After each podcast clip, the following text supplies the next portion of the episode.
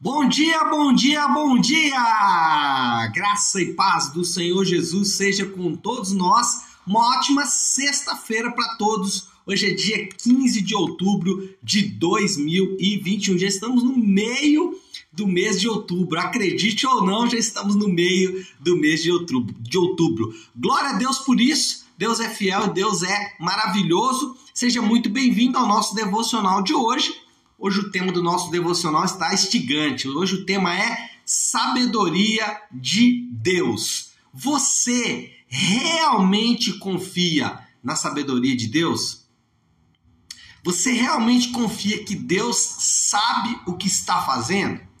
E se ele simplesmente fizesse alguma coisa que você não estivesse entendendo? E se Deus levasse alguém, ou se Deus ah, fizesse alguma coisa que aos seus olhos não estava dentro ou não estava dentro dos seus planos. Se você tivesse que enfrentar uma enfermidade ou até mesmo se você tivesse que enfrentar ou tivesse que passar por uma coisa boa que você não estava esperando. Será que você confia realmente na sabedoria de Deus? A sabedoria de Deus, ela serve como prumo, ela serve como direção para a sua vida.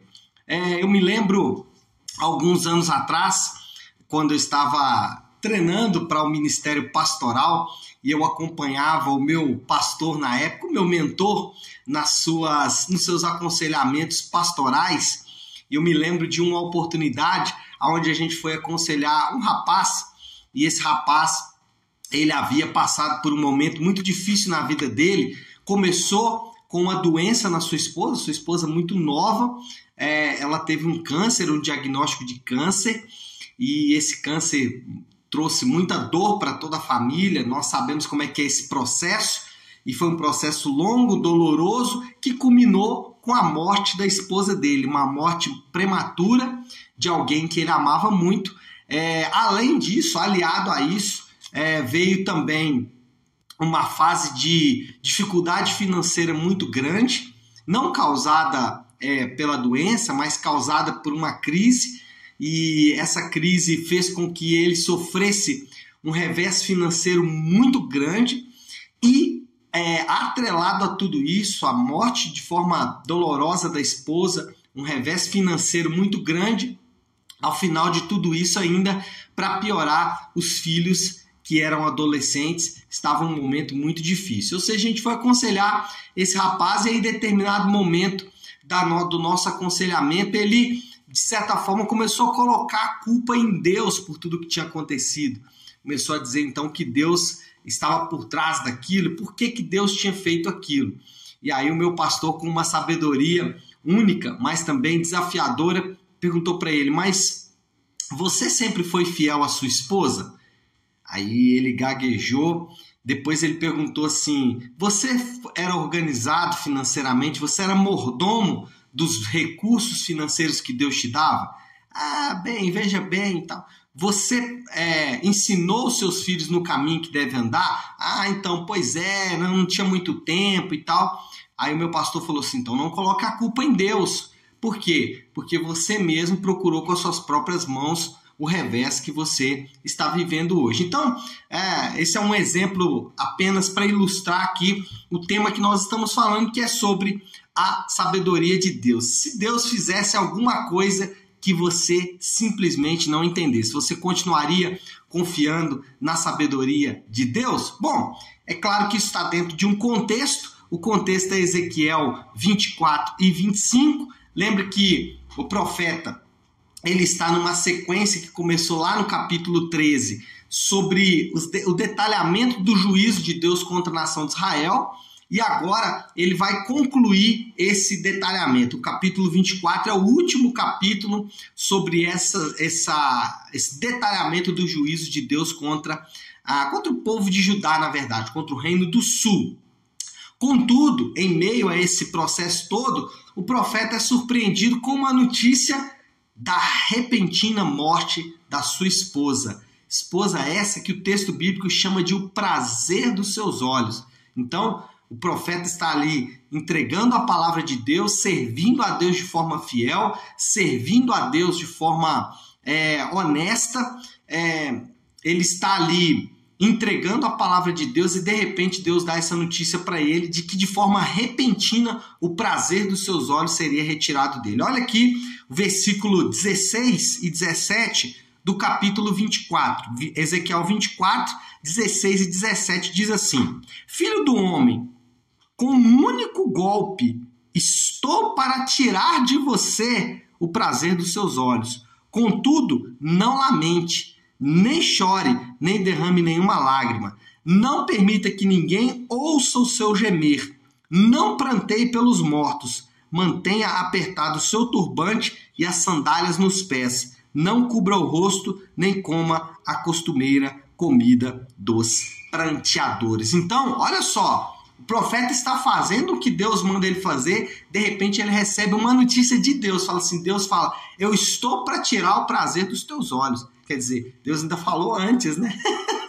ele foi surpreendido. Ele que era o profeta, é, ele recebeu a profecia o seguinte: eu vou levar a sua esposa. Como o texto mesmo diz aqui, o prazer dos seus olhos. Ou seja, é, é Deus dá uma notícia para Ezequiel que Ezequiel não gostaria de ouvir. E ah, os estudiosos dizem que provavelmente foi de uma doença, porque ah, ou né, uma morte repentina, um, um, um, infarto do coração, alguma coisa assim, porque foi uma morte repentina, ainda que dolorosa, ah, retirada então da esposa do profeta Ezequiel. Então, como lidar com as dificuldades? Como lidar com notícias ou como lidar com situações que simplesmente nós não estávamos prontos para lidar com elas? Primeiro, não se vitimizando. Então, a, a síndrome de Hard, né? Conhece o Hard? O Hard é um personagem de desenho animado do passado, cujo seu companheiro era o Leão Lip.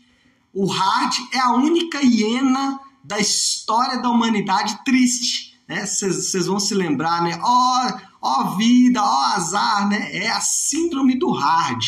Muita gente, em meio à dificuldade, começa a dizer: Deus não me ama, começa a dizer Deus não existe, começa a dizer Deus é mal. Por quê? Porque enfrenta as dores e dificuldades da vida. Aquele é, exemplo que eu dei de um irmão do passado, né, que é, perdeu, inclusive a sua esposa financeira e etc e tal, ele estava se vitimizando, né? Dizendo, olha, né, eu realmente não tratei bem a minha mulher, não tratei bem mas só que arrependimento não é remorso. Remorso está ligado ao vitimismo, está ligado a, a, transferir a culpa dos meus problemas para outras pessoas. Ou até mesmo ficar se martirizando porque aquilo aconteceu. Arrependimento não é para martirizar, arrependimento não é para se vitimizar. Arrependimento é para mudança de atitude. Arrependimento envolve sim o reconhecimento da culpa, o reconhecimento dos erros, envolve. Mas a diferença básica aí do arrependimento para o remorso é que o remorso fica nisso, fica no vitimismo. E o arrependimento ele parte para uma mudança de atitude. Bom, se eu então reconheço que fiz isso errado, vou fazer diferente da agora para frente. Então, você lida com as dificuldades não se vitimizando, é, rejeitando a síndrome de Hard, né? Deus é mal, Deus não existe, Deus é, não me ama, Deus está contra mim. Esse tipo de atitude não contribui em absolutamente nada e não acrescenta em absolutamente nada quando você está enfrentando dificuldades. O segundo passo é confiar na sabedoria de Deus. Preste atenção no que eu vou dizer agora. Deus é soberano e sabe o que faz. Deus conduz a história de acordo com a vontade dele. Deus, ele faz o que quer porque ele sabe o que está fazendo. Para mim, a melhor definição da sabedoria de Deus, já que o tema do nosso devocional hoje é sabedoria de Deus, para mim a melhor definição de sabedoria de Deus é aquela que diz que Deus, ele tem os melhores propósitos e os melhores caminhos para se alcançar esses propósitos. Então essa é a sabedoria de Deus. Deus ele tem os melhores propósitos ele tem os melhores objetivos, os intuitos de Deus são santos e ele tem os caminhos para chegar a esse propósito, os melhores caminhos para se chegar a esses propósitos. Então, isso é a definição da sabedoria de Deus. Deus, ele vai sempre conduzir as coisas de acordo com esse bom propósito e de acordo com o seu bom caminho. Então, isso é sabedoria de Deus e nós temos que confiar nisso. Agora, é muito mais fácil falar do que viver. Falar muitas vezes sobre isso é fácil. Falar sobre a sabedoria de Deus, falar sobre a soberania de Deus é mais fácil do que viver. Viver a sabedoria de Deus né, que de acordo com Deuteronômio, a sabedoria de Deus, ou o homem sábio aos olhos de Deus é aquele que obedece a palavra de Deus, é aquele que anda nos caminhos de Deus, é aquele que anda nos mandamentos de Deus. Então, ser sábio aos olhos de Deus não é ter uma sacada para viver a vida, não. Ser sábio aos olhos de Deus é obedecer a sua palavra. Por isso que mesmo os mais simples podem ser sábios. Então, confiar na sabedoria de Deus é saber que ele está conduzindo as coisas de acordo com a vontade dele e que de fato a vontade dele é boa, perfeita e agradável. Terceiro, confiar nas promessas de Deus. Como enfrentamos as dificuldades? Primeiro, não se vitimizando. Segundo, confiando na sabedoria de Deus. E terceiro, confiando nas promessas de Deus. É interessante que o profeta, Deus fala com ele: não, é, é, não mantenha apertado o seu turbante e mantenha as sandálias nos pés. Ou seja, a promessa ela está é, ou está dando sequência, está, está seguindo. A promessa está no seu curso natural, está andando de acordo com a minha vontade. Então, confiar nas promessas de Deus é importante. E aí, lembre-se, as promessas de Deus são irrevogáveis. E aqui vale a pena falar rapidamente sobre as promessas de Deus, por quê? Porque as promessas de Deus não são subjetivas. Você não precisa buscar as promessas de Deus para você. Você não precisa tentar descobrir quais são as promessas de Deus para você, não. As promessas de Deus para você, para mim, para o seu povo, estão expressas na palavra de Deus. São promessas de salvação, promessas de justificação, de adoção, de santificação, de glorificação, promessas de redenção, de restauração. Enfim, essas são promessas de salvação, estão lá escritas na palavra de Deus. Além disso, promessas do reino, promessas do reino vindouro, um reino de justiça, um reino de paz, um reino de alegria, um reino onde não haverá dores nem sofrimento. Além disso, promessas de vida é vida e vida em abundante, é vida e vida em abundância, enfim, são promessas que estão expressas na palavra de Deus e que eu não preciso buscá-las, elas já estão ali expressas, já estão manifestas e eu posso meditar nelas em qualquer tempo, é, a qualquer momento. Então, como lidar com as dificuldades? Primeiro, não se vitimizando. Segundo, confiando na sabedoria de Deus. Deus ele tem os melhores objetivos, os melhores propósitos, os melhores caminhos para se chegar a esses propósitos. E terceiro, confiando nas promessas de Deus. Bom, Ezequiel era um homem de Deus, Ezequiel era um profeta de Deus, Ezequiel era fiel a Deus e ainda assim Ezequiel sofreu um revés. E sofreu um revés muito grave a sua esposa, como o texto bíblico mesmo diz, de um só golpe foi retirado dele. O prazer dos seus olhos foi retirado dele. O que que nós aprendemos com isso? As lutas, as dores, as dificuldades, elas certamente virão. Se você não está enfrentando isso hoje, talvez em algum momento da sua vida você vai enfrentar. Eu oro para que você nunca enfrente, mas sabemos que a nossa existência nesse plano ele inclui dores e sofrimentos. Então, eles certamente virão. Qual é a importância aqui? A import... O importante aqui é estar firmado no Senhor.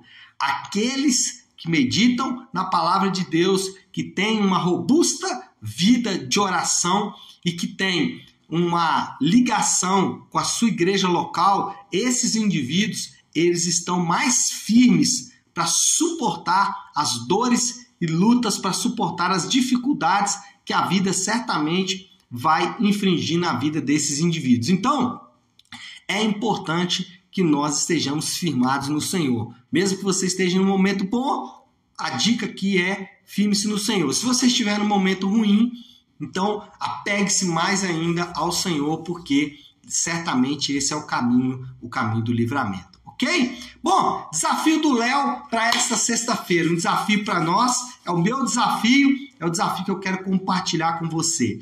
Independente do momento que você está vivendo, o caminho é o mesmo, encher-se de Deus. Então, se você está me assistindo e está num momento bom, céu de brigadeiro, encha-se de Deus.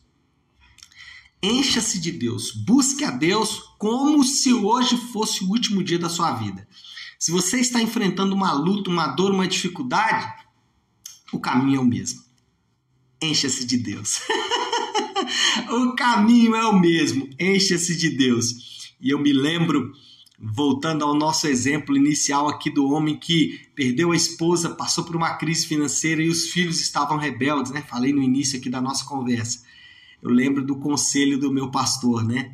É, ele disse o seguinte: encha-se de Deus, busque a Deus, busque a Deus de forma radical. E esse é o caminho. Aqueles que estão firmados no Senhor certamente vão enfrentar as lutas e as dores de forma diferente. O Ezequiel, nosso exemplo aqui do profeta bíblico, ele foi capaz de enfrentar a perda da sua esposa, o prazer dos seus olhos, de forma muito altaneira, de forma soberana, de forma muito firme. Por quê? Porque ele estava firmado no Senhor. E esse é o caminho. A sabedoria de Deus está ligada a isso, a estarmos firmados no Senhor. Tá certo? Bom, vamos orar? Vamos orar para a gente encerrar. Sexta-feira é sempre dia da oração que o Senhor nos ensinou, da oração do Pai Nosso. Então, nós vamos fazer isso como fazemos todas as sextas-feiras. Você puder agora, pare o que você está fazendo e vamos juntos buscar a Deus em oração, orando a oração que o Senhor nos ensinou, a oração do Pai Nosso. Pai nosso que estás nos céus, santificado seja o teu nome. Venha o teu reino seja feita a tua vontade, assim na terra como no céu. Dá-nos hoje o nosso pão de cada dia. Perdoa as nossas dívidas, assim como perdoamos aos nossos devedores. E não nos deixes cair em tentação, mas livra-nos do mal, porque teu é o reino, o poder e a glória para sempre. Amém. Amém, pessoal? Bom, então é isso. Nós vamos ficando por aqui. Eu quero deixar apenas um aviso para vocês. Domingo, às 10 da manhã, nós temos o culto de celebração na Igreja Nave, na Avion. Então, no domingo, de forma presencial, nós vamos ter então a nossa, é, o nosso culto de celebração, onde vamos continuar expondo a carta de Paulo aos Coríntios, primeira carta de Paulo aos Coríntios, e domingo nós vamos falar do Manifesto do Amor, 1 Coríntios capítulo 13, e vamos estudar então esse texto que é de forma é, maravilhosa, um texto maravilhoso para cada um de nós. Então, domingo, às 10 da manhã, nós estaremos então na Igreja Nave. Você é meu convidado para estar conosco nesse domingo, tá bom? Deus abençoe, ótima sexta-feira e um excelente final de semana para todos. Fiquem com Deus. Muito